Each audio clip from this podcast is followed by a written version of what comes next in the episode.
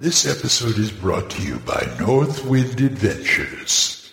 Hi, folks. Old Man Grognard here. Say, if you ever wanted to experience the thrilling adventures of fantastic pulp fantasy stories at the tabletop, Northwind Adventures has got a role-playing game for you with Hyperborea. Based on the solid foundation of the original 1974 fantasy game, author Jeffrey Talanian has crafted an exciting, vibrant world using the inspiration of authors like Howard Smith and Lovecraft. With paper, pencil, and a handful of dice, your characters can explore the wonder, danger, and thrills of a rugged world beyond the North Wind. Explore dungeons, fight off monsters mundane, fantastic, and alien. Discover lost civilizations, battle mighty wizards, evil cultists, vicious warlords, and more. With 26 classes to choose from, your characters can quickly find fortune and glory on the road to high adventure, all in the land of Hyperborea.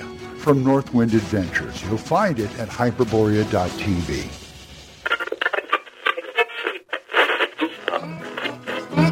Abandon all hope, listeners.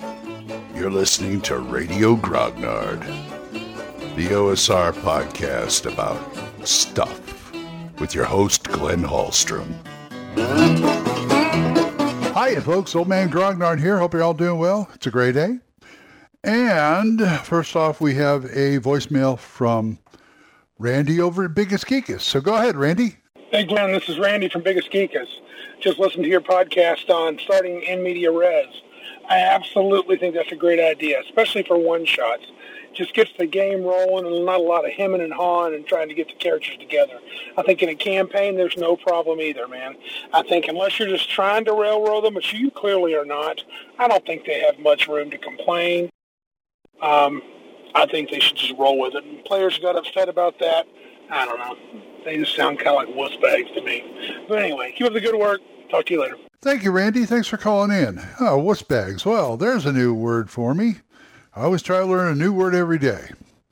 But, you know, it's just one of those, you know, it's one of those things where either the player's going to like it or they don't. And if they don't like it, well, then you got to make a decision, or they got to make a decision actually to stay in the game or not. But I'm not gonna, I'm not gonna be too hard on them. But anyway, thank you, Randy. I appreciate you calling me. Well, I'm getting down to the wire here for my uh, game at North Texas, and I don't know ever I talked about the joys of rewriting, and but I'm going to talk about it now.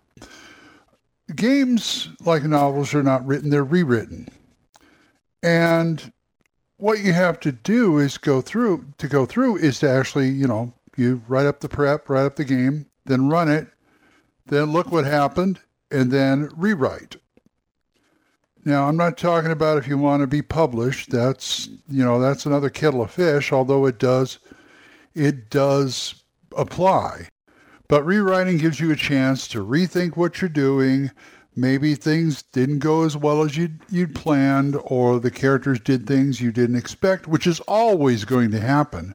But the nice thing about that is you can either, like, well, some GMs, oh, I don't want them to do that, so I'll do something to block it. Or, maybe, well, that's a good way of showing the holes in your scenario, actually. But, but a lot of times the players will do something you hadn't thought of. And if you could, if I could, incor- if if I could incorporate that into my game, that'd be great. And when I do the rewrites, then I can go back and put that stuff in. Now, when you rewrite, when if say you read, you run the game once already, say you got a regular group and you run the game already, you when you rewrite, you've got to keep an open mind. First of all, you should look at your GM notes and see what happened and what didn't. What's that? You don't take GM notes? Hmm, shame on you. But I've been guilty of that myself, so I'm not going to I'm not going to really elaborate on that. But when you go to rewrite, go go through through your notes, see the pluses, see the minuses, try and fix the minuses and add the pluses. It's easy as that. And also, you may have this time, you may take this time to elaborate on the story. Say you did a one shot with your group that worked out so well, you want to expand it into something more of an adventure or maybe even a campaign. This is your chance. You already know what works and what doesn't from the first time. Then you start the rewrite process. You write down what worked, what didn't, and what you can expand. Say the thief broke into that bank to get this this jewel and he got out. Now you can elaborate on the bank then. You can elaborate what the I mean you should do that anyway with security measures and stuff, but I mean you can you can make it a running thing. You can you know, this could be something in your world that is now planted in your world. The the uh, Tanglewood National Bank or something, or a, or a money lender or something, who could become an NPC in your game, who could actually give your players something to do. Say he did get caught, and they caught he caught him, and he said, "You know what? I'm not gonna I'm not gonna I'm not gonna call the authorities, but you owe me. I caught you, and if you don't want to be thrown in jail, I've got a little I've got a little something for you to do. So you can do that. In fact, I think one of the fun things it would be if the moneylender or the shop owner, whoever, the guy does steal the jewel, but he gets away so so cleanly that months later he can come back and resell the jewel to the same guy, which would be a nice two-part adventure at least the start of a two-part adventure. Because, like I said, all of a sudden, you know, they have somebody they owe a favor to, and if they do real well, you know, he said, "I'm not gonna, I'm not gonna have you arrested if you do this for me," and they do it, and he comes back says, "You guys did so well. How'd you guys like a, a semi-permanent job? I got some things I need you to do. Boom, you've got start of a campaign right there." So it's good to go back and look at your notes. I'm looking at my old Gangbusters notes from like three years previous to see what worked, what didn't, and what I can expand on. And like I said, and it's it would even behoove you is to is to every once in a while go over your old old notes because every GM should keep your their notes from from every game they run. I mean, you could possibly take two separate scenarios and kit bash them together into one can one adventure, one series of adventure, a story arc.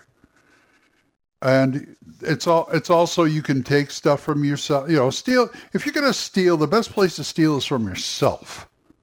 Because if you've got something that works once, you can put it somewhere else and it'll work again. I've run I've run the module, and this goes for modules too. This is why you have mo- hang on to modules, you know, to pit, cherry pick from and possibly elaborate on. I've run the Ghost Ship of the Desert Dunes now three times with uh, for Astonishing Swordsmen with three different groups, and it's turned out to. I mean, they all s- succeeded, but it's each group got there the different a different way, and so I got these three experiences I can draw on to write something for an upcoming game. So you can see how this is working out here. So don't forget, don't be afraid to rewrite and steal from yourself. Okay, I got to go start my day. So if you guys want to talk to me about this or anything else, oldmangrognar gmail.com, or you can drop a voicemail on Anchor. We're monetized, so as little as 99 cents a month. You too can help support this program, and I would thank you. We also have a single donation way to pay on my Ko-fi page. That's ko-fi.com slash oldmangrognar. You can give me anything from three bucks, price of a soda, up to however much you want to give. And that would be nice. I also want to thank these people who contribute every month. Jonathan, Oliver, Gilbert, Juan Carlos, Daniel, Dan, Benjamin, Jason, John Allen, Aaron, Michael, Randy, and Joe. Thank you. If you want to hear some good podcasts, there's Dan Gregg's The Yung, Y-U-N-G, Yung Grognar podcast. Mark C. Waldring's The Yawning, Yawning Owlbear podcast. Kevin at the Red Caps podcast. Big John Allen Large over at the Red Dice Diaries. Randy and Joe at Biggest Geekus. And my friend Erik Tenkar's Tavern Chat. So, until I see you folks next time, keep the dice warm and I'll talk to you later. Bye-bye. Questions? Comments? Send them to oldmangrognard at gmail.com. We'll see you next time when Radio Grognard is on the air.